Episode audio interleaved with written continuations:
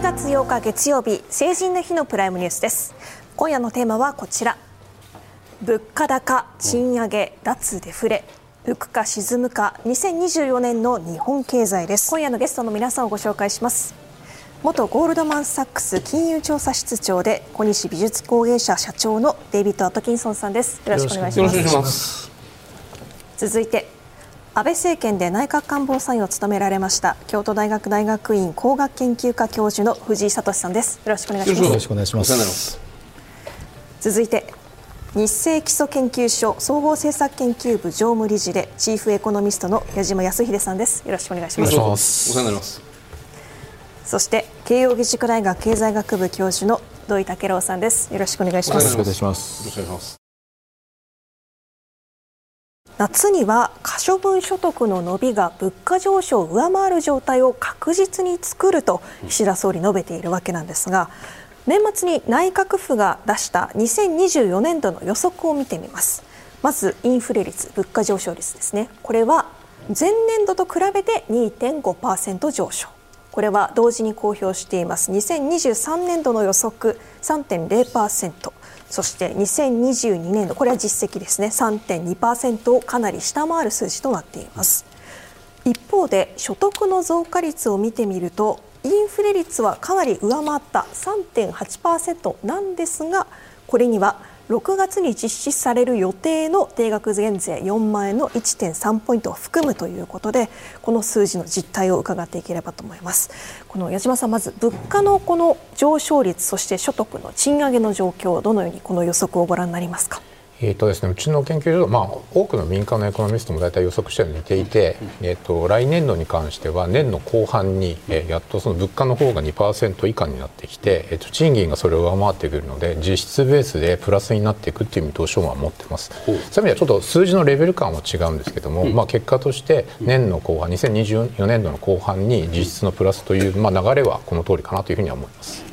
後半になってそのあの賃金が物価を上回る伸びを示すっていうのは世の中的にはどういう状況になるんですか？うん状況好循環って総理言葉使ってますけど、うん、好循環になるんですか、まあ、だからここ数年起こってた、はい、まあ、家計からすると入ってくる手取りは増えてんだけど、はい、出ていくものが大きいよねっていう状況は回避されるっていう意味で少し状況が変わ変わってくるという意味での好循環の、うん。一部かなというふうに思います。ある程度こう、生活への満足感といいますか、手応えみたいなのが出てくるのか。うん。まあ、正直出てこないと思います。だだからこそその好循環と言ってる時にやっぱ前にどんどんどんどん先々にいいっていう見通しが出てこないとやっぱり私たちの生活っても良くなるぞっていうふうには思わないじゃないですか、だから足元の状況と先々の状況って両方多分セットにならないと好循環には多分いかないんじゃないかなと思いますね。えということはこの今年の後半になって物価上昇率と賃金上昇率がこう上回るような状況になってさあ行くぞって感じになるかと思ったら25年度を考えた時にはそんな明るくないからみんなそんなお金使うんじゃなくてやっぱり締めようね来年に向かって貯金しようねっていう雰囲気になるというふうに聞こえます減税策とかも、はい、おそらく貯蓄に回っちゃうとか多くなると思うんですよね。であのちょっと先に話をしてしまうとはい、えっと、この今1月からやってる3月の春闘はほぼ、うん、えっと、前年を上回る数字になると思います。うんで問題は来年3.6がうちのまあ研究所で4%ぐらいになるんじゃないかと思ってるんですけど、問題は来年の今の時期やっている春闘が本当に賃上げになるのかっていう意味で3回目の春闘が多分ポイントになるんだと思います来年度は。来年度が2024年度は。その見通しが渋いからみんなそのじゃあこれから先々要するに高度成長の時みたいに来年は今年よりも良くなるからお金は今のうちに使っておこうみたいなそんな感じには全然ならない。うん、でだからこそなんか例えば今日議論になると思うんですけど需要策をやった方がいいのかとか、例えば供給改革をやった方がいいのかっていう、そのエンジンを吹かすのをどうするかっていうのが多分来年度2024年度のテーマだと思いますね。はい土井さんはいかがでしょう、あのもうちょっとあのポジティブに捉えられるところはあるだろうと思うんですね、はい、で実はあの確かに定額減税は、うん、あのマクロ全体で見ると1.3%ぐらいしか所得を増やさないということであるんですけれど、うん、低所得者層、まあ、私も分析したところではですね、はい、あの下位10%の低所得者層はですね、所得が6%ぐらい増える。それからあの下位20%、10%から20%が3.5%ぐらい増える、まあ、こういうような、それってあの世帯7万円の方ががんと効いてくるということですね、1人4万円じゃない対象の皆さん、それからさらにその扶養家族18歳以下も5万円くるとい。うのがあるので、まあ、低所得者にとっては実は案外悪くない、あのそれだけこう十分にその所得というか、まあまあ、あの減税分のないしは給付分の所得が増えるっていうのはあるということ、それからもう一つは年金ですね、公的年金多分来年は2.9%が増えるということになっていて、まあ、増える？はい。あの年金増えるんですね。でそれはなぜかというと年金は物価スライド賃金スライドという、まあその、うん、あの物価が上がると年金給付の金額も増やすという、はい、その仕組みがもともと備えられていて、うん、でそれが1年遅れでくるんですね。うんでだからこ今年の2024年度の、公的年金はですね、うん、あの2023年の物価上昇を受けて公的年金の給付が増えるという、うん、そういう仕組みになっているものですから、うん、去年は物価に負けた、あの残念ながら2021年の、はい、あ失礼2022年の物価上昇が、あの公的年金に反映されたので、うん、え物価上昇の方が上回って公的年金の受け取りって2%ぐらいしか増えてないので、うん、あんまりそのおこう、はい、年金生活者からするとですね、うん、あの生活苦しいという話になるんですけど、まあ、もし政府が言ってるような物価上昇率2.5%だとすると、公的年金給付は2.9%増えますのでそうするとまあ一応物価には勝てるという程度の給付は増えると、まあ、いうような部分では、あの所得が消費に回るという意味の好循環というのは、あの期待できると。ただまあ、多くの方が思っておられる中高所得層のそのあの減税による所得増っていうのはですね、うん、1%前後なので、まあ、もらったってしょうがないよねとか、まあ、こんなのは別に今消費するのに回すわけじゃないよねっていうふうになるっていうところがあるので、まあ、なかなかそこのこのその賃金が増えて消費が増えてまた経済が良くなるという好循環につなげられるかどうかっていうところが、まあ、まさに2024年問われてるんだと思います。藤井さん、この岸田さんの発言、どうお聞きになりますか、はい、可処分所得の伸びが物価上昇を上回るんだ、好循環だ。と言いながらも、お二人のお話を伺っていると、はい、さあ、そうじゃない部分もあるかもしれないな、うん、どんな感じでご覧になりますか、まずあの時期通りに取りますと、確実に上回るというのは、それは正しいと思います。ただ、それはあくまでも短期的な話であって、うん、4万円のワンショットの減税で、あったり。あれでも1回とはまだ決まってないですよね、まあ、あのなんか公明党さんやら与党の自分と一部なんか、また来年もあるかもしれないみたいな、っていう言い方税調会長は言わんしょって言ったけど、はい、まだあの数字にはそれ反映されてないわけですよね、はい。はい、でしかも給付金も今、土井先生おっしゃったような給付金の効果っていうのはあるんですが、これもどれだけ持続するかわからない、でポイントはですねこういった減税であったり給付金というものが、実質賃金がしっかりと継続的に伸びていくというところまでやるんだと。いうコミットを政府がすれば、これはもう定期上自明ですが、確実に賃金は上がっていくんですね。ところが、ごめんなさい、4%の定額減税をずっと続ける、例えば、よくなるまで。例えば、いろんな他の給付金ですとか、減税とか消費税減税とかいろいろありますけど、とにかく実質賃金が上がるまで、しっかりとエンジンを吹かすんだとコミットすれば、力強い好循環が起こることは起こるんですが、それをコミットされていないわけですから、結局、これまでずっと賃金が上がってこない状況が何十年も、まあ、90年後半からずっと続いてきたんですが、うん、そこから脱却できるような力強いオペレーションを岸田さんがかけるというふうには全く聞こえないので、好循環は確実に起きない。と言っていいと思います。ということは、この好循環そのものが一瞬でも起きることはないだろうという意味に聞こえます。そうですね。ううすね一瞬があの上がったように見えますけれども、その分またなくすわけですから、どっかで。あの経済が成長するまでやればいいわけですけど、成長する前にやめてしまうわけですから、うん、確実にその分いわば減税、あの増税になりますから、それは非常に厳しいですね。ですから岸田さんにはぜひコミットしていただきたいですね、あの金融政策の金利だけのコミットではなくて、実質賃金が上がるまでのコミットをやっていただければ、確実に岸田さんは成功すると思いますが、されていないので難しいと思います。アトキンソンさんはその、例えば今の定額減税4万円とかですね、まあ、それよりももっと所得の低い皆さんに対する世帯7万円とか5万円とか、いろいろこう、所得補填策というものが出てるんですけれども、その公的な支援によって、3.8%増加して物価上昇率を超えるんだというこの岸田、まあ、ビジョンですよある意味。ここはどうご覧になりますか？あんまりいいと思わないですね。いいとそうまでしてまで好循環を無理くり作る必要はないというふうに聞こえます。いつもなんか、はい、いつもこの議論になりますけども、うんうん、低所得者の問題は、はい、税金が重いから問題なのか、うん、そのどうかということが一番のポイントになりますけど、はいはい、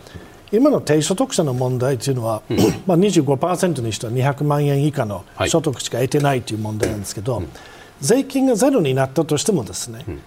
低所得者には変わりがないんです。うん、そうするとその人たちからすると多少そうやってプラスになりますけども、ゼロになった時点で低所得が、まあ、要するに可処分所得と自分の所得一緒になったとしてもですね、うん、200万には変わりがないんです。はいでそれが問題ではなくて、うん、どうやって増やしていけるのかというのは本質的な問題なので、うん、海外と今までの日本経済を見れば何が違うかというとですねいろんな議論がありますけど、うん、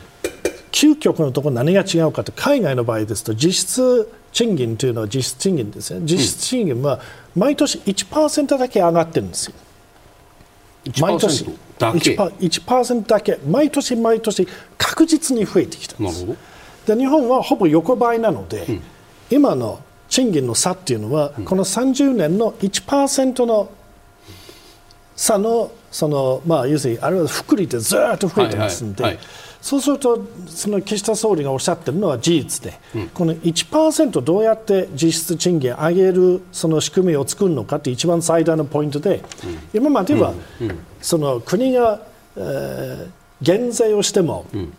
政府支出を増やしても何をしても、うん、企業は設備投資を減らしていて、うん、それに賃金をその、まあ、生産性上がった分だけ賃金上げてないですから、うんはい、利益をガンガンガンガン増やしてきて、内部留保だけに回してきてそのいろんな経済政策を全部救済してしまったんですよね。で岸田総理がおっしゃってるのはこの仕組みをやめようよっていう話なんですよ。利益が増えるようなことであれば部分的でもいいから、まあ、その6割をちゃんと配分してくださいと、うん、で設備投資をきちんとやってくださいと、うん、イノベーションちゃんとやってくださいと、うん、諸外国と今までの産業革命以降のずっと続いているように、毎年毎年実質賃金を1%ずつ上げていきましょうと、この30年間の、え経済史に異例だった今今まで全然例がないような、うん、えこの30年間の異常現象をやめましょうと、うん、そういうことをおっしゃっている以上はですね、あのおっしゃっていることは正しい、問題はですね、どう実現できるかという問題です、ね、具体策見えないですね、まだ。具体策ははっきりしてますけども、やるかやらないのかというのは見えないです。先ほどちょっとお話にも上がったんですが、経団連は2023年の大手企業の賃上げ実績3.99%を超える水準を、連合は5%以上の賃上げを要求する方針を決定しています。かなり高い水準と、あとはまあ3回目が大事という話も先ほどあったんですが、今回の賃上げの実現率、実現性とそれを実現するための必要なことを伺えればと思います。まず矢島さんいかがでしょうか？えっと、今回か今やってる春闘については、うん、まあ、ちょっと連合の5%いくかどうかは別としても、はい、去年を多分上回る数字になってくるので経団連の多分上の数字が出てくるんだというふうには思います。でこれを継続するっていう時にいろいろな話が多分これから出ると思うんですけど、うん、私は今ちょっと一番お仕事上付き合ってる方と、まあ、民間の方なんですけど、はい、やっぱり企業は儲かってるんですよ。大大企業を中心に。だからもっと賃上げはできるはずなんですよ。できるんですよ。2年前ちょっと思い起こしていただきたいんですけど、はい、賃上げなんかみんなできないって言ってたのが、はい、急に人手不足が大変だから賃上げをしなきゃいけないと経営者がガラッと変わりましたよね、うん、何が変わったんですか？そんな状況が。なるほど。だからできるんですよ、うん、で実際にやっぱその分析をすると売上高利益率とかいろんなのって落ちてなくて上がってるので、儲かってるので、うん、だからもう少し人的資本を大切にするっていうことを公言するなら、賃上げはやらなきゃだめです。バブルの時の大企業の全部の大企業の利益は、長期利益です、うん、11.2兆だったんです。11.2兆はい。2022年度と61.8兆なんです。はあでこれが今 GDP に対して12%ぐらい,、ぐらいなんですけど、アメリカはですね、うん、1割弱です。企業の利益が企業の大企業の利益。が1割弱ですよ、はい、おまけに日本の大企業というのは雇用の30%アメリカ60%、うん、なのにアメリカの利益の取る分より多いんです、うん、中小企業じゃ中堅企業ですね、はいはい、えー、バブルの時に4.3兆円という最高水準だったんです、はい、2022年9.3兆円、はい、小規模事業者。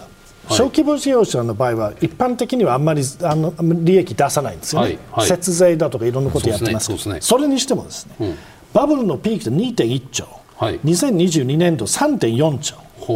で今までは売上に対しては利益率が3倍ぐらい上がってるんですよね。だからねさっきの話で設備投資を減らして、うん。その良くなった分をその全く賃金に回してないわけだから労働分配率はずっと下がってるんですよ、うん。うん、だからねできないからということじゃなくて賃上げをしてないから利益が増えてるんですよ。それは、あのそその話だけ伺うとね、じゃあ戦わない労働者が悪いのか、労働組合がないのがいけないのか、労働組合がちゃんとやっていないのかっていう、そういう話ではない。自分としてはですね、はい、これ2つあるんですけど、はい、1つとしては、うん、その危険なことはですね、うん、ここで減税することなんですよ。減税することによって経営者たちはあなたたちの可処分所得は増えてるんだからそれは賃上げしなくてもいいっていう。ここは危険なところですよね、全世界で減税を今現在でやってる国はどこもないです。なるほど。コロナありました。今やってません、もう一つおっしゃる通りですね、やっぱりストライキをやりやりまくってますよね海外は。うんですから、うん、2022年というのは、全世界的に実質賃金ってみんな下がってます、うん、で日本は別に高い減少率というか低下率ではないんです、はい、半ばぐらいです、はい、で今年はそんなに強いものでもないです、うん、ただ海外の場合もガンガンストライクやってて、うん、政府もとにかく賃上げをしなさいというようなことになってるわけなので、そうするとやっぱり賃上げのストライクののまでもですねやらないといけないもう一つあるのはですね、典型的な違いというのは海外の場合です介護じゃなくて、うん、その転職が多いんです。はいはい、ですから例えばアメリカで見るとですね去年1年間で5300万人が転職してます。ほ3人に1人なんです。ほ日本人って10人の1人もいないんです。なるほどそうするとですね60%の転職した人の動機っていうのは、うん、賃金が十分上がってないんだから賃金でいいところに行くよと。うんそうすると人不足のところでですね行けばいい、うん、でそれ日本人で行かないんだから、うん、そういう経営者としてはですね、うん、その経営者として上げたい人誰もいませんよ、全員事業じゃないんだから、それはプレッシャーがあって、やらざるを得ないからやるもんなので、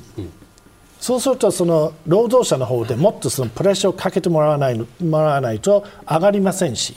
上がるもんじゃないんですよ、上げてくれっていうことを言って上がるもん。政府もさっき藤井先生おっしゃったように、うん、政府の方でガンガン言わなきゃいけないんですよ。おまけに自分のところも自衛自衛官だとかですね、うん、警察、公務員ね、あと、えー、公務員の非正規の方ですよね、はい、あと介護の人たちですかですね、はい、こういうのなんか民間がどうなってるのかを見て決めるんじゃなくて、うん、自分で言ってる以上は自分でやるんで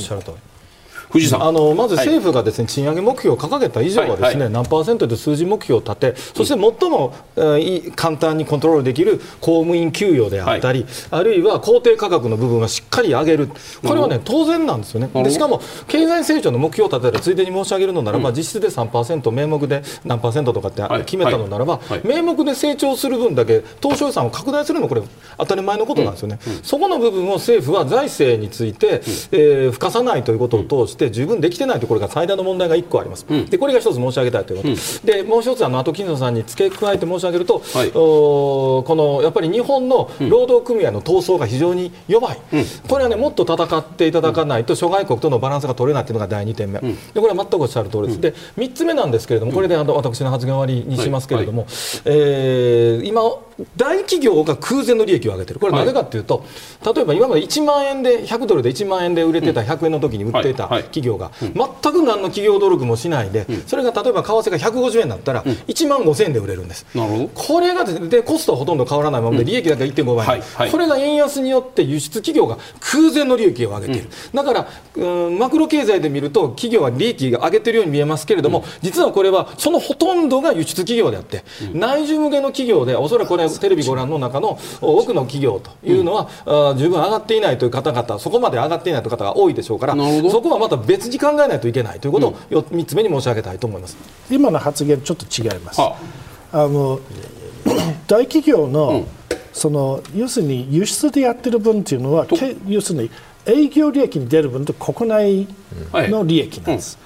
で海外で儲かってる分というのは、はい、えー、経常利益の分で計上されるわけだから、うん、営業利益は国内で、えー、海外の分も含めたのは経常利益、うん、だけど確かに大きく増えていることは事実なんです、うん、ただ、先の話に戻りますとですね、はい。はい、大企業の営業利益要するに国内分は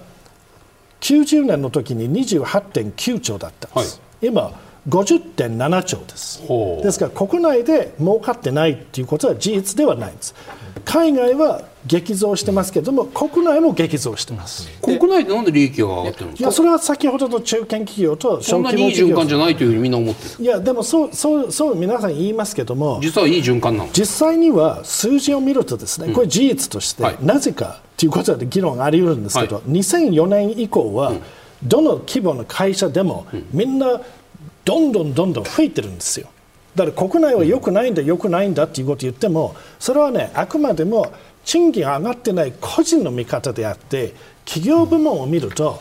経営者としては激増した国内も海外もほとんど全面的に激増してますよ。でそれはね統計的事実だから。ちょちょ短く短く。申し上げるとね、で4つ目に申し上げたところがまさにそれでね、あの輸出部分が増えているというのがあるとい。うわけですけど、もう一個で国内分も実は大企業に限っては大きく増えているところなんです。で中小企業は伸びていないわけではないけれども、大企業が取るわけで、これなんでかっていうと、ずっと長年何十年も20年30年デフレだったところ、物価がコストプッシュインフレによってウクライナ戦争の煽りを受けて物価が上がる、物価が上がると消費者あるいはそのバイヤーたち買う人たちがですね、もう値段が上がるのを諦めてしまってて、今価格転嫁しやすくなってるんです、でこれが利益を拡大させる、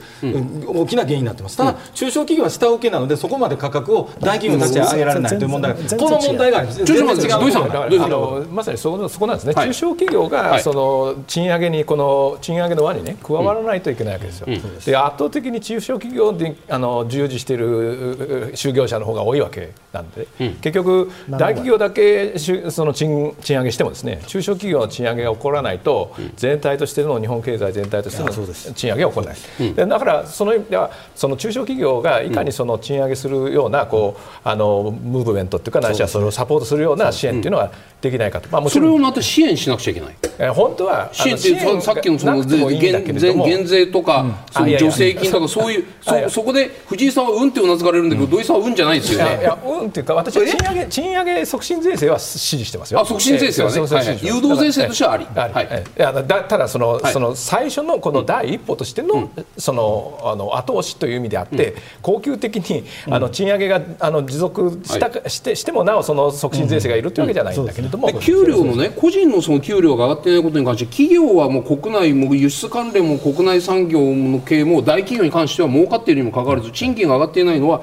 経営者の努力が足りないこととストライキを打たない労働組合が悪いんだ、はい、この2点に関しては同意される、それはその通り。あの特に欧米と比べてですね、はい、労働者の保護に対してはやはり日本は弱い。うん労働者に対してそのこう賃上げも含めてですね、はい、権利も含めて守られているあの度合いが弱いわけですね。それは労働組合が悪いんじゃなくて労働者が自由に戦える環境がないという意味でおっしゃってというのもあるし政府がその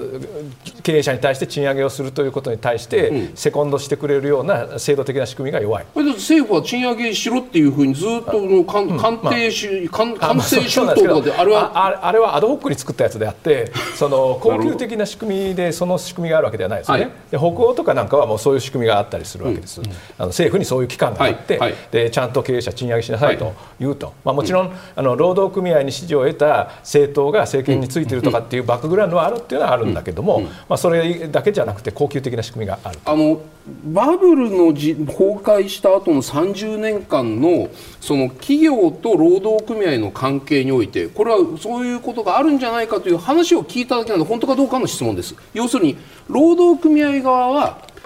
雇用を守りたい、うん、経営側はその労働賃金総総総総総賃金を抑えたい。だからこういう経営側は解雇はしないけれどもその代わり賃上げはしないよって労働組合側も、じゃあそれもしょうがないですと。あのクビになるぐらいだったらばそこの部分があるぐらいだったらば我々は賃金の方は我慢しますという、その本当に見えないところにおける暗黙のそういう合意が30年間の日本の停滞を生んだ背景の一つにある。これは本当ですか？その通りだと思います特にあの90年代後半銀行がやっぱその破綻するっていう中で、はいその弱いところがやっぱ中小企業とか地方に出ちゃったので、うん、それがだんだんこう蔓延していって大企業にもやっぱり出てきて、うん、あの日本のやっぱ労働市場を考えるときに2 3 0年でその問題が大きくなったと思うんですよね。はい。でちょっとあと一つちょっと言いたいのは、はい、あの需要策っていうかそのいろんなことをやるやるのも別に否定はしないんですけど、うん、もう一つ今ちょっと明らかになってきてるのは、うん、地方出張行った時に、うん、あのバスもうなくなってるんですよ、タクシーも拾えないんですよ、うん、で介護事業者とかも事業所が潰れちゃってるんですよ、うん、でも完全にあの人は宝なんですよ今。だからもうあの中小企業のその改革とかいろんなことをちょっと手出さないと、供給改革を手出さないと、単純にその需要のところは否定しないですけども、何かその制度的にちょっと変えていかないと、人のその足りなさもう間に合わなくなってきてるっていうのが多分日本経済これから循環していって、好循環になった先を続けるという意味で非常に重要なポイントになってそれはあの数年前とはもう全然違うレベルになってると給与とかそういうレベルの話じゃなくて地方におけるコミュニティが崩壊するという話ですよね、今話は。例えば介護の問題を考えたときに、はい、例えば介護重症、えー、と働いてる方からしたら、はい、周りの賃金上がることいいことですよね、うん、でもそしたら向こうに行っちゃいますよね、うん、そしたら介護の人減っちゃうので、うん、介護のビジネスがなくなっちゃうんですよ、はい、で地方っていうのはその代替するビジネスがないので、そうするとそこがボコッと開いてしまった瞬間に地方経済なくなっちゃうって問題は直面しているので、ちょっと2、3年前の状況とはもう明らかに変わってきてるから、対策の内容も変えないといけない、ちょっとね事実確認もここでしておきたいんですけど、中小企業はさっき申し上げたようにその90年の時に激増していることは利益は激増してます、はい、90年の中堅企業4.3で今9.3、うん、今までは日本の歴史の中で今まで1回もないその利益なわけですよ。で下請けの話もありましたけれども、はい、これもですね合成の誤ビューです、うん、下請けの会社っていうのは日本の中小企業の中で1割しかないです。うんですから1割の問題を100%の問題にしてはいけません。そうするとね、何が問題なのか、下請けの多い会社っていうのは、大体製造業、建設業とこういうところなんです、生産性が高くて賃金が高いんです。一番日本で最大の問題になっているサービス産業なんです。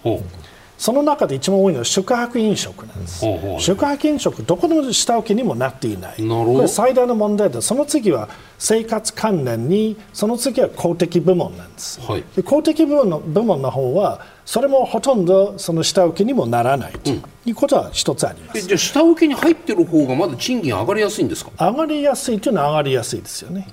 あそうなんでそれ事実として。下請けいじめ下請け下請け110番とか言っていいじゃんデータで見てますけどこういうことはあるんですよ。あの介護施設あのありますね。介護施設あの単体で一つのあの施設しかやってないっていう中小零細な介護事業者もいます。だけども全国のフランチャイズでやってる介護事業者大手の介護事業者もいます。どっちが賃金高いでしょうか。それは当然大手の方が高いと。まあこういう意味ではそうなんです。ただまあ問題はそれだから全部そうすればいいっていうわけじゃないので、うん、問題はその単解決は単純じゃないけれども、うん、そういう効果は大規模化するっていうことによって規模の経済を得られて、そこで働いている従業員の給料が上がるっていう効果は期待できる。でもう一つあるのはですね、はい総理がおっしゃっている一つの問題があるんです。失敗といいますか。その、問題点があります、それはですね経済というものは人間の数が増える経済成長効果と、賃金が上がる経済成長効果があります。この2つでできてます。長い目で見れば。はい、で大体ですね例えば産業革命以降は、これは半々ぐらいの比率で上がっているということであのピケティさんだとかああいう人たちみんなそれで分析してます。そうすると普通の経済だと人口が増えてるわけだから、うん、えー、そこのプラス効果が出ますしインフレになりやすいという効果もありますし、うん、規制緩和だとかいろんなことをすれば、人口が増加しているわけだからその分で規制緩和でその規制緩和による、まあ、価格競争の分が人口増加で吸収ができる。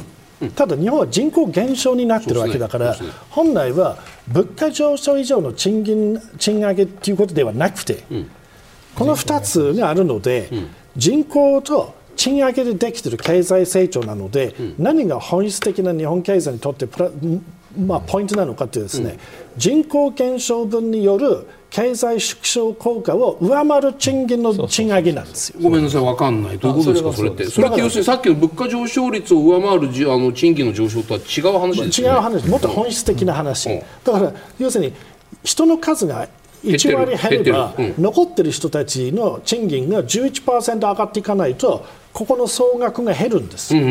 そうすると総所得ね、はい、はい、そうするとやっぱりその人口減少分を上回るくらいの賃上げじゃないとこの日本経済は縮小します、はい、そんなことできるおっしゃる通りなんです。でそれそんなことできるのかというご質問がありますけれども日本以外であの人口が減っている国っていっぱいあるんですよ、はい、ヨーロッパを中心にいやいっぱいいっぱいあるんですちょっと待って日本ほどではないいやいや日本ほどではないにもかかわらず、日本よりも圧倒的に成長してます、トータルの GDP が、うん、成長してますから、それは可能なんですですからそれだけの賃上げが必要だということですで賃上げのね話をずっとしてますけども、あのフリップがあればぜひ出していただきたいんですけれども、うん、これはね皆さんねいろんなご意見おありだと思いますけど、データを見れば明らかなんですが、消費税の増税を1997年にあのバブルが崩壊して以降初めて行っています1997年に。でその時に賃金がそれまでずっとバブルが崩壊したにもかかわらず、ね。はい。はい、ずっと伸びてたんですけど、はい、97年に増税した瞬間に伸びなくなったんです、これバブル崩壊後にもかかわらず伸びてたんですけど、うん、5%下が伸びなくなった、でずっと伸びなかったんですけども、リーマンショックがあったりとか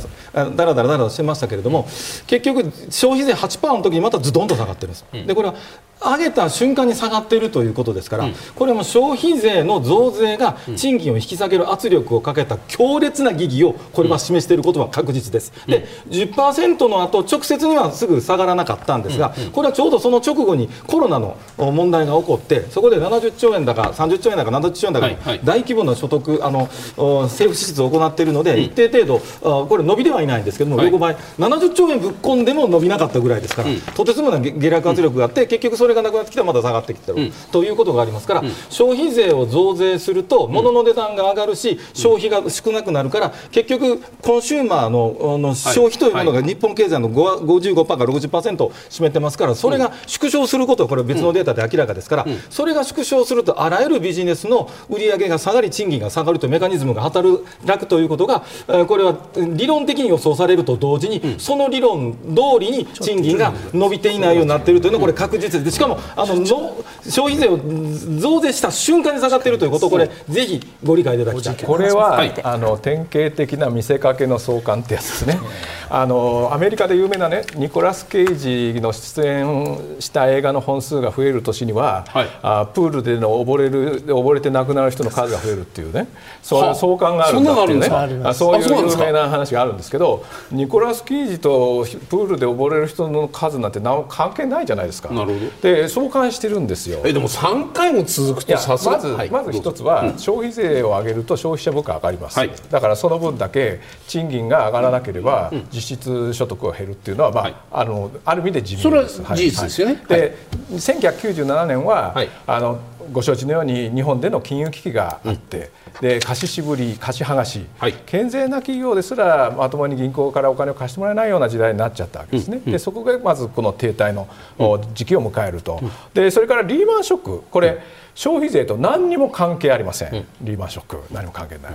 消費税8%は当然8%、3%分のあの物価上昇がありますから、うん、そのその瞬間は当然その分だけ、うん、えー、その賃金が下がるということはあるかもしれないけれども、はい、本来は、まあ、ここで先ほど来議論してたように、うん、なぜ賃上げをななぜ賃上げができるのかと、でそれはきちんとその裏付けとなるその経済活動なり企業活動がないとだめだっていう話をしてたわけですね。はい、でそれが伴っていれば消費税を上げたって全然経済成長している。あのヨーロッパ諸国はですね、うん、あの消費税を25%まで上げた国もあるけれども、うん、その間ずっと経済成長は長期的に見ればしてし続けているわけですね。うん、でなんで消費税25%にしても経済成長できるのかっていうところと、賃金を持続的に上げ続けられるだけの、そのサブスタンスのある経済構造なり企業もしかしてその価格転嫁できる社会かどうかっていうね。要するに日本のそういう企業風土みたいなところが一番の問題なんじゃないです。か。その通りです。価格転嫁がうまくできない企業がずいぶんたくさん生き残っちゃってるっていうことで消費税上げたら価格転嫁できない企業がなぜ生き残れるのか。それは中小企業も含めて企業に対する日本政府のその補助補助措置、はい、手厚いそ,、はい、その政策が、かえって逆にその価格転嫁をさせないんじゃないかっていう、はい、そのいわゆる言葉悪いかもしれない。ゾンビを生き残らせることによって日本経済がだめになってるんじゃないかというこの指摘についてはどうなんですか？あ全くその通りだと思います。あのだんだんその量的緩和政策の弊害っていうところで問題視されてきているのはそこですね、い、きなり最初からその弊害があったというわけではないです、うん、だけどもこれだけ長きにわたってその量的緩和を続けているということになると、やはりほとんど金利はゼロだと。うん。でだからそんな高い収益率を上げなくったって、銀行からお金借りられて赤字にさえななければ、ずっと継続できるという話になると、活発な収益率を上げようという行為が起こらない。ちょっと待ってあのね最後まとめて伺います矢島さん、このこの表に対するまず評価から全体を見渡した感じ、えー、ね、これだから正直さっき土井さん土井先生おっしゃったみたいに、はい、海外で見ると消費税上がった時に、うん、その下がってるっていうことでもないんですよね。あ違うんですか？違うんですよ。消費税上がっても上がっても賃金上がってるところあるんですか？まあ、あるんですよ。だからあの正直オーストラリアとかね。だから日本の現象なんですこれ。だから要するにまさに価格転換の話じゃないですか。まあというかですね。バブル崩壊後ですからね。はい、まあまあ例えばそのさっきの話ですけど金融ショックがあったりとか、まあリーマンの話もありますけど、うん、あのやっぱ日本って、えっと、地盤がこう弱い中でショックを与えた時にいろんなものと重なったっていう多分そういうことで長期的にはやっぱその人口減少とか稼げない国になっていた時にそのショックが他のものと重なって結果的に見た時に因果関係は多分いろんな見方あると思うんですけど消費税を上げた時にそのショックもちょうど重なってるから下がってるようには見えると思うんですよ。ただ今後のその経済政策を考えた時に例えば好循環になった時に消費税を同じように上げたら多分こういう形にはならないと思うんですよね。なるほどだからなんかそのこれをもってして将来的に消費税は引き上げできないとかそういう議論ではなくて消費税の引き上げとかそういうのじゃなくてなんかその強くしないとやっぱダメなんですよ日本は。私は今一番日本が必要だと思ってるのは、今このままだと供給改革できないと地方が本当に潰れちゃうと思ってて。あさっきの話ですね、はい、なのでその需要と供給の100ゼロの話ではなくてバランスとして供給政策の少しウエイトを上げていかないと、日本はせっかく今30年ぶりのチャンス来てるので,、で 3, 3年30年ぶりのチャンスで来年賃上げをしてもらって、もう一回やってもらって良くなった後に。あ今年ですねそれ。来年来年来年来年25年度来年やってもらって、うまく循環に乗った後に、今度供給のところがネックになって潰れるようではどうしようもないのでその議論のウエイトを変えていくってことをこの24年にやらないとだめだと思ってます、その供給っていうのは労働力だけじゃなくてすべての供給さっきの例えば介護の問題もそうですし、はい、地方の経済もそうですし、うん、もうありとあらゆるところが今まで改革やらなきゃいけなかった話が20年30年今何にもやってないので。うんこれが明らかにその、えーと、需要ギャップ時給ギャップがマイナスのところでは顕在化しなかった問題が、今もうあのプラスマイナスゼロぐらいになってきているので、うん、明らかに弱いところからそれが出てきている、うん、でそこに対してやっぱ改革って痛み伴うと思うんですけど、はい、それをやれるかどうかっていうのが24年結構大きなテーマだと思います。そんなだって今年はそういうことをやる年の雰囲気今ありますか？いやそれはもう政治。改革だ、政治と金だって総裁選はありますみたいな。まああの、まあ、政治部から言うともうそっちばっかり目がいっちゃってね。はい、今言われてるの構造改革経済的な構造改革の機運が今永田町に満ちているごめんなさい。僕は全く感じられない。いや私も感じないですけどいやいやこういう番組でやっぱ何が必要かっていうとそこを絶対にあのやらないとだいぶシフトしていかないとちょっと本当にまずいなと思って、うん、その供給改革っていうのはそのいわゆる生産性っていう言葉には置き換えることって可能ですか、なんか日本がこの間、OECD の中で生産性が30何位まで落ちたみたいな、ね、あまあ、まあ生産性ですね。そのその話と、はい、要するにこう同じ労働労働時間のこれアトキンソンさんの得技の話なんですけど同じ労働時間やってる割には全然儲からないっていうこれがあらゆるところで今しわが出ているとこういう理解でいいんですか？と思います、先ほど例えば生産性上げるためにいろんな、多分政策やらなきゃいけないと思うんですけど、はい、例えば先ほどその最賃で働いてるというか、うん、賃金あの生産性低いところという例えばあの飲食宿泊の話お話がアトキンソンあったと思うんですけど、例えばインバウンドの強化でそこをできるだけもう生産性を上げるような政策をやるとかですね、なんかもうちょっとその政策の意図を変えて最終的には生産性を上げてそこの賃金を上げていくっていうことを政策目標にしないと、うん、ちょっと何かお金を渡してなんとか頑張りましょうっていうのはちょっとこう人が本当に足りなくなっているので、うん、2024年はですね、はいはい、もう2024年問題というふうに言われた、うん、ああの労働力の問題。ドラ,、はいでドライバーだけじゃないんですよ、医師もそうだし、介護もみんなそうなんです、今まで非適用だった業種に、あの労働力労働時間の上限規制が来ると、でそれをほどほどにうまく回してなんとかごまかしてってやってたんじゃもう全然矢島さんおっしゃったようにこうあの改革の機運につながらないわけなんで、いやむしろ今年これから上限規制やるって言ってるんだから、やっぱりそこで変えようっていう話にしていかないといけないし、うん、まあ、今からでも遅くないから4月までにですね、政府がその上限規制と連動してですね、うん、きちんとその賃上げなりですねその生産性向上のための追加策をですね、あのきちんと示すと。いうことがあってもおかしくないと思います。も政治日程的にはほとんど不可能だと 思いますよ。あの予算審議があって政治と金の話があってその中で4月まで4月っていう期限というのは4月以降一気にその問題が顕在化するという意味でおっしゃってるんですよね。はいはい、まあもちろん4月ぴったりにできなくても,、まだ4月から上限規制が始まるっていうだけだから、うん。うん、上限規制が 1, 1か月2か月3か月とこう、展開していくうちにどんどん首が締まっていくって話に顕在化するわけですから、そこで第2弾、まあ、場合によっては骨太の方針6月、そこにですね、その追加の労働に対するその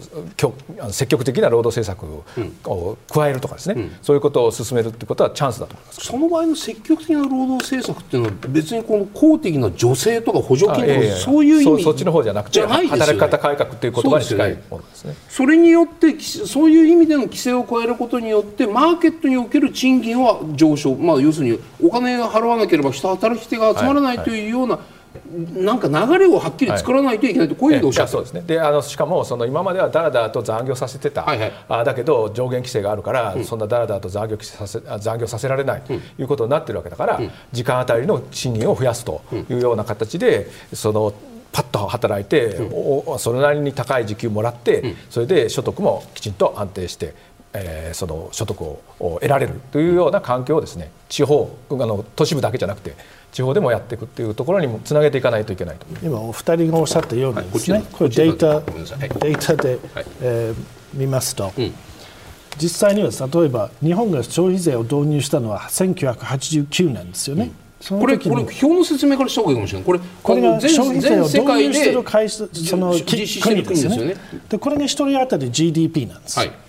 そうするとですね消費税を実施している国はどんどんどんどん増えていてほぼ世界のどの国も消費税を導入していてでなおかつ GDP もあの平均値でいくとちゃんと上がっている。上がってます、うん、これ1人当たり GDP だからね、はいはい、これでずっとその分解していくとこれ賃金にたどり着くわけだから、うんはい、これが上がるということは賃金との相関が、まあ、その関係はすべてではないんですけど、まあ、大体9割ぐらい同じような動きをしています。でご覧のようにですね日本は1989年ですね、うん、ここです、うん、導入したのは、はい、それでその当時は44カ国が導入しています、はい。はい、今現在で175カ国です、うん、でさっきの話ありましたように、うん、EU27 カ国っていうのは平均して21%の消費税なんです、ただ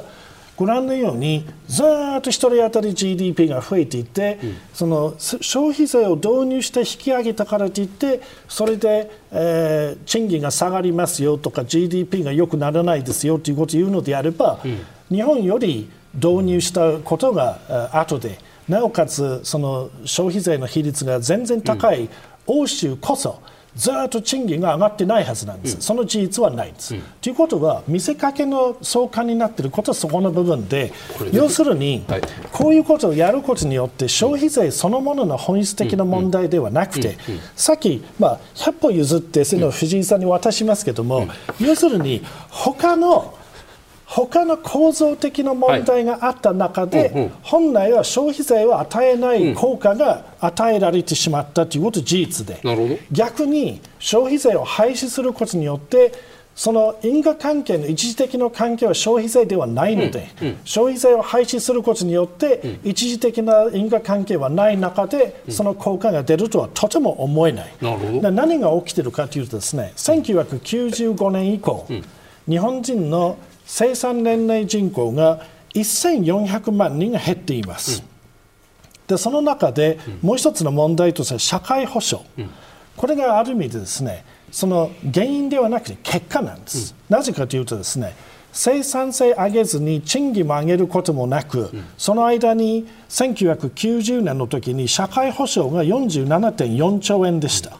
今134.3兆まで増えていて86.9兆円も増えています、それは消費税の影響よりは全然もう4倍ぐらい大きいんです、そこの影響があったことによって生産性上げずに賃金も上げないわけだから社会保障だけは激増している中で増税をするしかないので、結果としてこういうふうになったと。で何が起きたのかってですね、さっき申し上げたように人口減少する中で賃金上げるしか方法がないことを間違えて分からなかったのでこういうことやそのさっきの消費税上げてしまって、はいはい、そういう効果になったと、うん、だけど消費税の問題ではないんです、うん、人口減少の中で、うん、この日本経済を成長させるために何が必要なのかということを考えるべきものであるんです。でさっき藤井さんおっしゃったのはその通りなんですけど、日本ほどその人口が減ってる国はないんです、何パーセントだ減ってる国あります、ここまで急激に減ってる国はありません、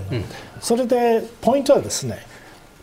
その人口が減っているにもかかわらず増えているラトビアだとかいろいろありますけど、そういう国は何してるかというとですね、猛烈に設備投資をしてガンガン賃金上げていってその成長してるわけですよ、だから答えはこれの問題じゃなくて、その答えは賃金をどうやって上げさせるということなんですよ。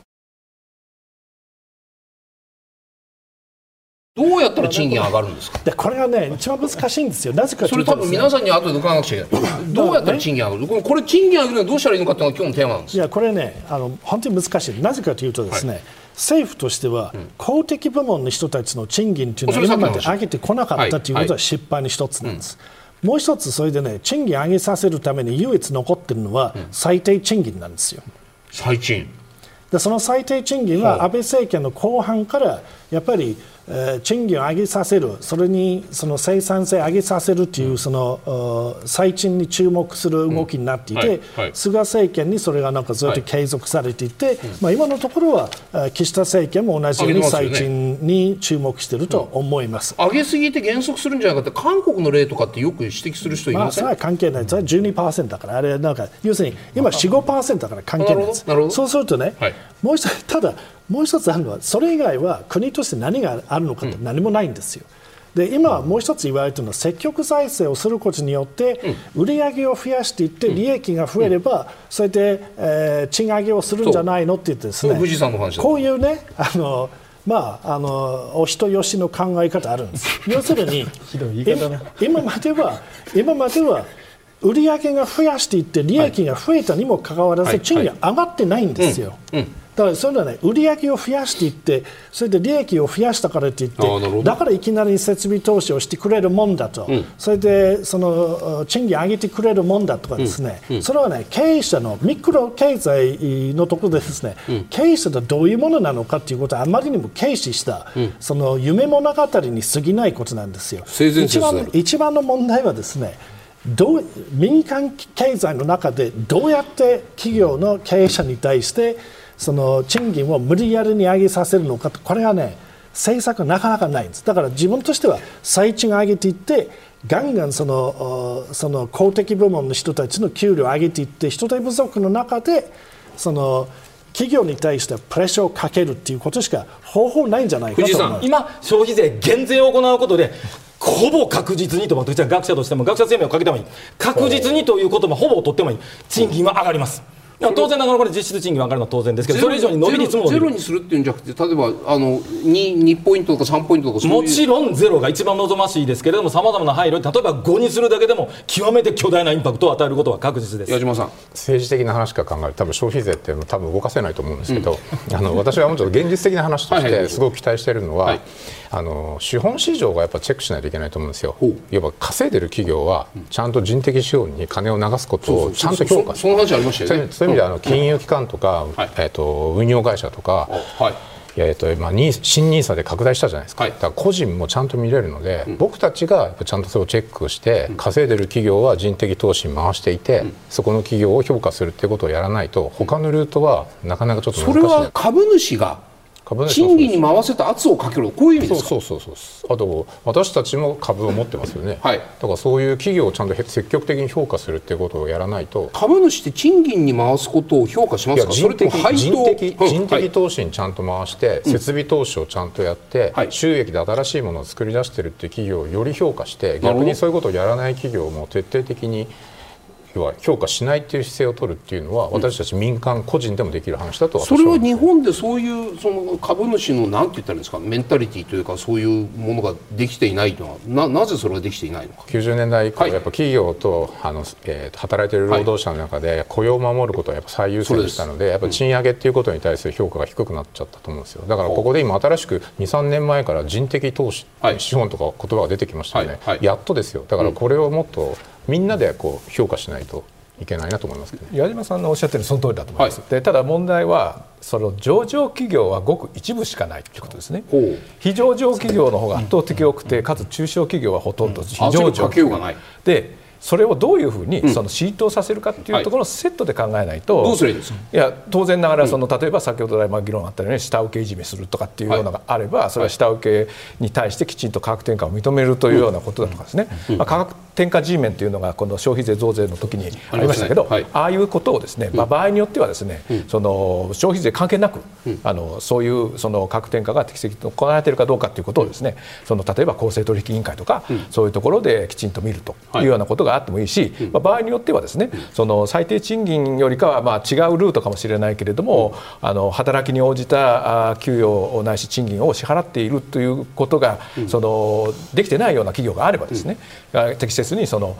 賃金に反映しなさいというふうに、場合によっては土井さんさっきその介護のビジネスで、地方の限定された地域における介護のビジネスなのか全国ネットの介護のビジネスなのかって比較、おっしゃいました、その意味で言うとこの中小企業とか非上場の企業がいかに賃金に対してこう自分たちの利益を分労働分配率を上げるかどうかに関しては淘汰とは言いません。整理統合がね、進まないと、それが要するに一番のそのドライビドライブドライビングパワーになるのかどうか、ここはいかがですか、い。や私はそこはあのできればナチュラルにそういうことを自発的にやっていただくのが一番いいと、まあ、ナチュラルに進むもんなんですか？難しいところはありますね。だからそこに強制強制的に、はい、どうぞ。でだからその強制的にやる方法としてアトキンソンさんがおっしゃっているように、はい、最低賃金すら払えないような企業だったら、はい、その隣の同業他社とくっついて、うん。うん、同業他社って言ったってあの従業員20人の会社と20人の会社みたいなそんな程度ですよ、うん、その大企業が合併するのとわけが違ってて、で地元のあの同業他社の会社と一緒にくっついて、せめて間接部門ぐらいは共通化して、でそこで間接部門での経費を節減した分賃金に回すとかね、そういうようなことをすればあの少なくとも日本は、あの不幸中の幸いというべきか中小零細企業たくさんあるがゆえにですね、あの中小企業は中小企業のままであっていいんだけども、はい、あのもうちょっと規模のあの利益が得られるような程度にその規模を拡大していただきたい、うん、特にあの医療介護の中で言えば介護でその小規模事業者があまりにも多すぎるっていうのはあって、でそれからあとはあのジェネリックの製薬メーカーも、あの非常に数が多い、うん、えー、そんなに数が多くないとできないのかっていうことはあるので、まあ、やっぱりこうオラが大将オラが大将とこう、まあ、確かに経営者は自分の会社を持ちたいという気持ちは分かるけれども、はいうん、そこはあの従業員のことを考えるとね、うん、従業員のために全然なってないと。99.7%の日本企業は上場企業ではないんです、はい、非上場企業です。はい、で70%のその雇用は、うん、中小企業に働いてますので、はい、大企業は大事ではありますけども、うん、賃金がすでに中小企業の倍以上ありますし、うん、その倍以上ある中でやっぱり消費成功率が低いんですよね。だから賃金いっぱいもらってるから、だから上げていってもですねその払ってくれないでその使ってもらえないんですよ。で中小企業こそ賃上げをしてもらわないとなかなかこの問題は解決できない、そうすると事実としては、99.7%の日本企業の平均規模っていうのは、まあ、社員数ですね、はいはい、9人、9.0人、なるほど。85%は3.4人しかいないんです、うん、そうすると賃金上げましょうよとか、賃金上げるために何が必要なのかというと、うん、それはですねやっぱり付加価値を増やさないといけない、うん、付加価値を増やすために何が必要なの設備投資が必要。はあ設備投資が必要なのなのは規模が必要になってきます、うんうん、3.4人で輸出増やせますかと増やせませんと、うん、最先端技術はそこで、えー、開発できますかとできません、ですからそういう意味では、後継ぎが不在をどんどんどんどんその増えている会社の中で、やっぱり3.4人ではなくて連携でもいいですから、規模の経済を働かして、そうやってなんかあのいらない部門のところで人手不足ですからね、そのやっぱり、え人が足りないから別な付加価値の生むような仕事に回してもらったりとかすれば変わってきます。でこれにはですね別に倒産だとか淘汰だっていうのはいつも言われる。ただの利権の暴論が貼ってあってですね、うん。はい、そういうこと一回も言ったことはないのに、うん、やっぱりそういう、規模の経済を追求するしか方法はないと思います、でそこでね2つのポイントがあるんです、今まで政府は規制緩和さえすれば物事は良くなるんだということを言ってきたんですけどこれは人口増加モデルなんですよね、人口が増えてるんだから要するに価格競争させていって、いいことになりますよ、で日本人口減少なので、そういうことをさせちゃいけない、で中小企業の問題は何の問題なのかって簡単に言えばですね、やっぱり過当競争ですよ、価格競争ガンガンやり合ってますんで、下請けの部分もあることは認めますそれ1割に過ぎない話なんで、残り9割はですねとにかく安くすればいいということで、問題になった時にその3.4人しかいないんだから、いきなり新商品を開発するということできないできないわけなので、何をするか価格を下げるんです。でこういうのはですねでそれ政府で規制緩和をやっていてですね、うん、それでさらに、まあ、トラックの問題もそうですし20台だったのは3台か5台にしたとかですね、うん、小さい会社も今まで激増させてきてただとにかく価格競争をさせまくってきたんですよね。うん。これやっぱりやめさせないといけないんですよ、うん、規模の経済働かせるということは、うん、えー、さっきの話で大企業になる必要ないんですよ、うん、中小企業は中小企業のままでもう少し成長してもらって、それで価格競争をもう少し終わりその終わりにしてもらって、その価格競争ではなくて、えー、商品の要するにクオリティクオリティのそのものに戻ればいいんです。で日本はもともとそこであの優位な国だったんですけど、今だともうとにかく安ければいいという考え方をやってきたんだから、今まで全然その成長してないんです。で事実としてはですね。やっぱり価格を継続的に上げさせていかないと賃金も上げていかいけないわけですからそれが一番のポイントだと思います。ここからはアベノミクスの出口戦略に話を変えていきます、うん、昨年末12月25日日銀の上田総裁がこのマイナス金利政策解除の時期について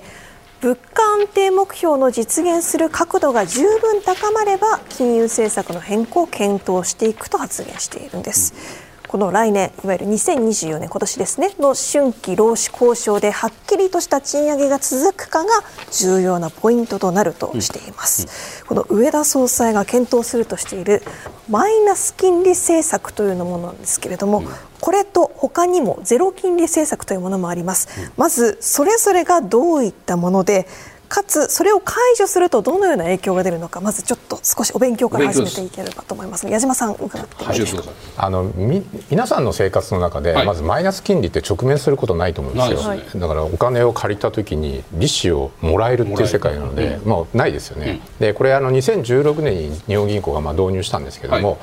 もともと民間のいろんな経済活動の中にできるだけ影響がない中で金融政策として効果を発揮するようなものという意味でマイナス金利っていう、まあ、ことを導入したんですね。はい、でどういうことかというとそのあの日銀に、えーと、いろんな銀行さんお金を預けてるので、はい、そのお金預けてるお金に対してペナルティーを課すと、うん、でそうすると銀行さんはペナルティー課すぐらいだったらそのお金を民間企業から企業企業にどんどん貸すだろうっていうことをやってたんですけど、うんはい。全然増えないと。企業の方に貸し出しが、はい。はい、でそれでもうずっと今もう6年7年ぐらい経ってるんですけど、で今だんだん状況が良くなってきていて、これもともと2016年に何を気にしてたかというと為替が円高に行き始めて、その円高をある程度止めようと思って、まあ、その時為替でよく金利差みたいな話がよく言われるので、そこを詰める形で多分 マイナス金利の導入みたいなことに踏み切ったと思うんですけど、今状況、えっと、円高が心配している状況じゃなくて円安なのでまずその E がだいぶこう薄れてきてるっていうことと。それから日本銀行自体が、まあ、上田さんになって、まあ、コミュニケーションをもう一回取り直してかなり市場にマイナス金利はそろそろ解除するよねしようよねっていうことをもう言い始めてるので、はい、マーケットとするとマイナス金利の解除ってもういつなのかっていうことをもう考えている、そういう意味で織り込まれてるんですよ。で今後考えた時に何が問題になるかっていうとマイナス金利から今度ゼロに上がるわけですけど、短期金利がですね、はい、そうすると、いろんな金利がそれに連動して上がるので、その影響がどれくらいあるかっていうところが気にしてるところなんですけど。ゼロ金利になると今度我々の一般市民の生活には影響出てきます例えばですね、はい、あのえーと、銀行に貸し出すあの短期プライムレートみたいなところもやっぱ少し上がるので、はい、そういうところを通じて例えば貸し出しの金利がまあ変わるとか、うん、住宅ローンの金利が今でも少し変わってますけど、もう少し変わるんじゃないかという懸念が出てくるんですけど、問題なのは、このマイナス金利をゼロ金利にして全体の金利のイールドが上がったとしても、それを持続的にずっと上げていくのかっていうところについては、今みんな誰もそんなこと思ってなくて、マイナス金利からあのゼロ金利に1回上げたらもうしばらくやらないでしょうと。日本ってそんなに強くないから金利の引き締めもそんなやらないでしょうと。アメリカが利下げにこれから転じるかもしれない時に日本が利上げなんかするわけないでしょうと。みんな安心してるので。あ。のこのマイナス金利とそのこれからの金融引き締めというのを別に分けてみんな結構考えてるので、はいおそらくこれ私の予想ですけど、はい、マイナス金利を解除してももうこれだけ織り込ましたので、うん、そんなに大きな影響が出てこないんだと思うんですね。ただ、一つ、すごく説明しててあの困るのはですね、ご年配の方にこの説明してるとすごく分かるんですけど、はい、若い方の説明すると、例えばあの金利のついた世界で生きたことがない方いっぱいいるじゃないですか。例えば、あの学生から今なった方とかも、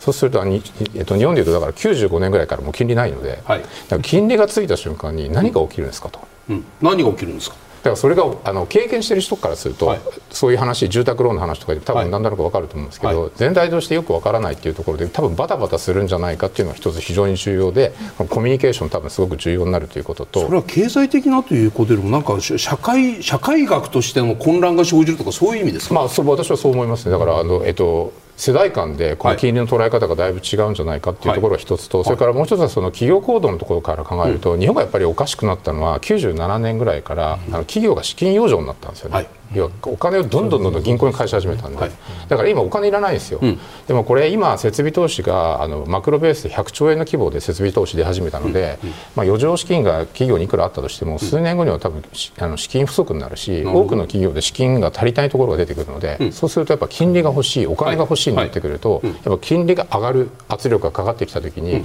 この政策をゼロに上げちゃった時にその影響が後から出てくる可能性が非常にあって、それをどうコントロールするのかっていうのが多分上田さんがこれから問われるところだと思うんですよ、ね、その時代になるとじゃあ例えば住宅ローンとかね。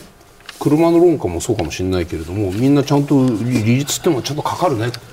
5とか7とか8とか利子がかかってくるよね。そういうものちゃんと向き合いながらやっていかなくちゃいけない時代にこれからかかなっていく。なっていくと思いますね。だから今、えっと、金融も財政も異常なので、はい、異常な状態を普通な状態に戻していくとき金利ってあった方がいいんですか？もうそもそも話です。例えばですね、はい、お金を貸す側からするとどうでしょうか？その物価が上がってるのに、物価が2%、3%上がってるのに、うん、名目金利ゼロだったら、うん、貸し損ですよね。うん実質金利マイナス2%、3%ですからやっぱりお金を貸す側からすると金利がついてくれてないと困る、でも問題は借りる側はいいけども貸す側は困るっていうそういう関係が長続きはしないっていうことなんですよね。もともとね資本主義っていうものはお金の循環をしている仕組みなわけですけど、それの心臓であり肺が銀行なわけですよ。でそれがこうぐるぐるぐるぐる回るためにはやっぱり銀行が一定程度健全に機能しないといけないので、やっぱりこう貸してあげたりとか予診したりとかいろいろしなあかんので、藤井さんその話始めると藤井さんがアベノミクスを批判してるように聞こえてくる。いやいやいやだから違うそうじゃないです大丈夫って言い方失礼だけ。本来は金利は一定程度必要なんです、ところが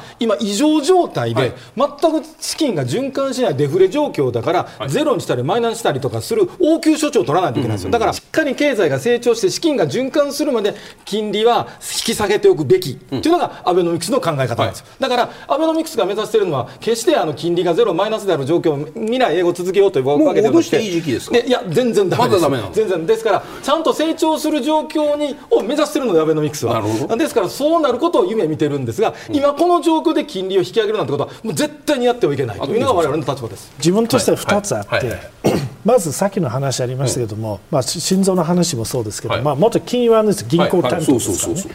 あの一番なのはですね、うん、やっぱり銀行儲からないといけないということ一つとしてあるんですけど、それ以前にですね、そもそも資本主義要するに民間資本主義の心臓というのは金利なんですよ。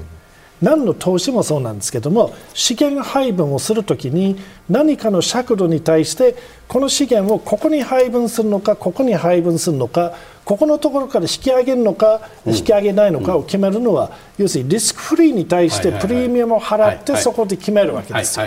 そうリスクフリーをゼロにすることによって、結局その素晴らしい会社とどうしようもない会社というのは同じなんです。それさっきの土井さんの話につながる、はい、自分はなんか銀行担当だった時もそうだったんですけど、それ例えば金利が3%だった時に2%払しか払えない会社と不良債権ですよ。ただ0%の場合は5%払える会社と30%払える会社と1%しか払えない会社というのは同等なんです。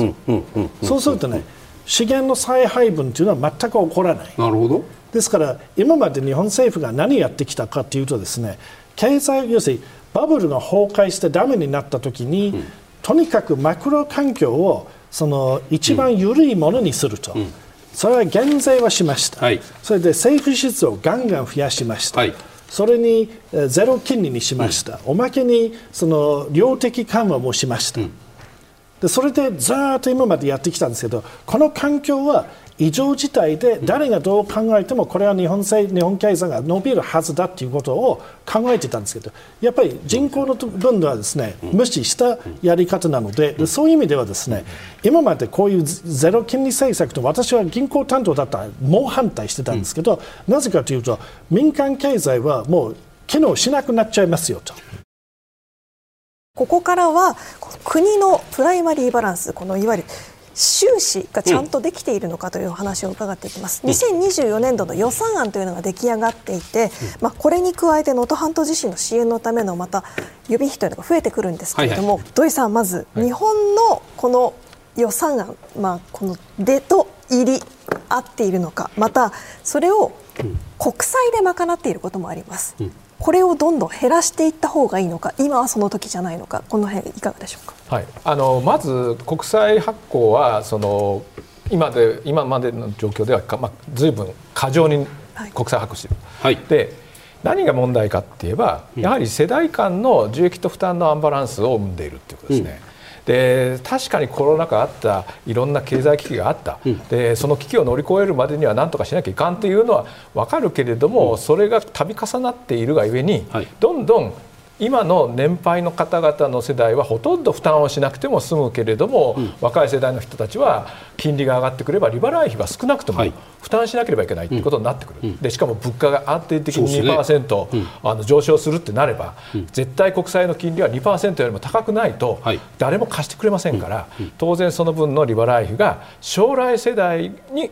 つけ回ってくるということがあるわけなので、やはり度が過ぎてはいけないということですね。では私は2024年度予算は、まあ、やっぱりもう少し国債減らせたんじゃないかなと国債発行はい、歳入ですね、はい、35兆円、はい、もうちょっと減らせたんじゃないかなと思うんだけれども、まああのざまあ、そこまで減らせてないっていうのがある。でただ唯一その助かってるのは、物価上昇分だけ債務負担が軽くなってるっていうことなんですね。はい、でそれはまあ今までデフレだったからその恩恵はなかったけれども、まあいろんな計算の仕方ありますけれど、40兆から100兆円分ぐらいの国債はインフレによって負担軽減されたっていうことになってる。で誰も負担してないように見えるけどそんなことないわけです。我々の生活苦とかって言ってるやつはあれはインフレによって政府が借金返しに回されてしまってるっていうことなのでインフレ税で借金返すんですか？と。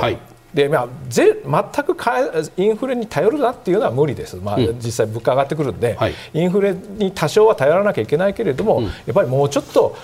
あらかじめ国会で財政民主主義の下で、租税法律主義で、あらかじめ定められた法律の下で誰がどういう形で負担するかということを事前に決めた形で税金で負担して返済するという形に持っていかないといけない。藤井さん、はい、35兆の新規国債、はい、あのこの財政健全化にやるべきかやらないべきか、僕はやるべきであるという意見に賛成です、まず賛成です、ただ、土井先生と私では財政健全化とは何かということについての定義がおそらく違うと思います。ます、僕の定義は一般的には G20 なんかであの国際的な標準的な財政規律というのは、はい。えーと、債務対 GDP 比の安定化、これはどういうことかというと、はい。はい、借金がどんどんどんどん増えていく速度と、うんうん、経済が成長していく速度だったら、大体同じか経済成長の方が早いということを目指しているんです。したがって、うん、借金が増えていくことそのものは許容されるっていうのが一般的な財政今の日本はそれでいうと日本の GDP の成長率と借金の増加率っていうのは政府ですか？えー、っと今は、えー、政府な状況になってます。ただ特に特に物価が上がってるんで。物価が上がってるから名目 GDP が増えてるんですよ、はいはい、だけれどもそれが保証されていないから消費税を増税したり支出をカットしたりすることで国債発行額をゼロにしましょうと言っているんですけど、僕はこれはあの財政規律として、えー、きつすぎるということを言いたい。でで2つ目、で僕は今申し上げた意味でその債務対 GDP 比の一定化借金の増え方と成長率というものが安定的にするためには2つの方法がある、うん、1つは緊縮財政土井先生がおっしゃる、はいはい、もう1つは僕が申し上げているような積極財政です、うん、積極財政をすることで僕は先ほど消費税の減税だとか支出の拡大ということを言っていますが、恒久的な消費税減税を主張しているわけではない。2年3年その間徹底的に徹底的に財政出動を行い経済がしっかりと成長するような状況にしていくことができれば税収が増える政権の最初の3年間、4年間ぐらい、それをやってたんじゃないんですか？いや、残念ながら2014年の4月に消費税増税をしてしまったことで、そこでこけてしまっているんです、残念ながら。財政出動はしていても、それを消し、その効果を消すほどの消費税ショックがあったとこれは、ここは議論が分かれる安倍晋三さんが私のテレビ番組に出てい。ただい。たときに、それに関して反省しているという反省の弁も述べられたことがあるぐらいです。したがって、あの時の消費税増税さえなければ、アベノミクスは成功してたんじゃないかと私は陰でずっと申し上げてたんですが、パブリックでも安倍さん言っていただいたところがあるんです。で、いずれにしてもですね、恒久的じゃない、であさらに言うと、全額0%にする必要はない、例えばあの軽減税率の仕組みを少し拡充して、イギリスのように、えー、食料品とか生活必需品を5%にする、あるいは0%にするということをしっかりと成長するまでやっておく、そういうことができれば、ですね経済が成長することができて、で借金がある程度増えても、経済が成長しているので、国際基準としての、うん、財政規律は守られる矢島さん、どうご覧になるんですか？えっとですね、この議論も正直20年、30年やってるわけですよ、はい、で毎毎回毎回民間のエコノミストとして思うのはですね、うん、事実は一体何なんだっていうのはすごいよく分からなくて、海外の例を見てても例えばコロナが起こった時に、うん、すぐそのやった政策に対しての評価ってすぐデータで出てくるわけですよ、うん、日本っていまだにコロナの話も出てないですよね、で過去やった政策に対しての評価も何も出てないですよね。だからデータも何もないのにちょっと本当おかしな国で。ちゃんとその政策の評価できるものをまず土台としてちゃんと作った上でデータ化をした上でこういう議論しないと数年後には今多分おそらく政治が止まるので数年後にはこの動き始めた時は負担増の問題とかやっぱなった時に自分がどうなってるのか分からないで議論ができないですよ。でここがやっぱ最大の日本の問題だと私は思ってそれアトキンソンさんずっと言ってた話ですよね。日本の政策がそのデータベースとなってないっていうね。それはねもっともっとその厳しく言うとですね終わった後の政策の評価データ出てこない。だけじゃなくて政策を立てる時でさえデータに基づいてないわけだからほとんど抽象的な話で感情論だとかいやこの間こういうこと言われたんですよっていうのを言ってですね。矢島さんもそうお感じになりますそうそう思います、いや僕もそう思います。本当ですか？いやもう日本の政策の決め方は残念ながらエビデンスごめんなさい。ミクスもそのどんぶりな感じでいきましょう。しっかりやろうとしていますここで日本経済の持続的な成長に必要なことについてご提言をいただきます。まずはアットキンソンさんお願いします、はい。経済の基本中の基本というのは賃金なんです。途上国と先進国何が違うのかと賃金が違うんです、うん、それをどうやって実現するのかと手段です。今年は実質その賃金を上げるために最低賃金最低6%引き上げるべきです、はい、軽減税率は私は 0%OK だと思います、はい。藤井さんお願いします。はい、もうまさに今アトキンソンさんがおっしゃった目的、最低賃金をそれこそ6%上げたい、そのためにいろんな手段が僕は考えられると思いますが、その中で最も効果的なのはやはり消費減税だと思います。で、この消費減税の中には、軽減税率の拡大、拡充、深掘りというものも含まれます。はい、矢島さんお願いします。はいえーと、稼ぐのは民間です。だから来年度稼いでもらって、うん、えー、来年度の今やってる賃上げをちゃんとやってください。なるほど。土井さんお願いします、はい。なんとかが憎ければ今朝まで憎いという形で消費税を全部その責任に転嫁するというのはよくなくてやはり民間企業が価格転嫁力を強化して、うん。うん、えー、賃金が上がっても製品の値段を上げても需要が減らないと、そういう経営体質に変えていただきたいというふうに思います。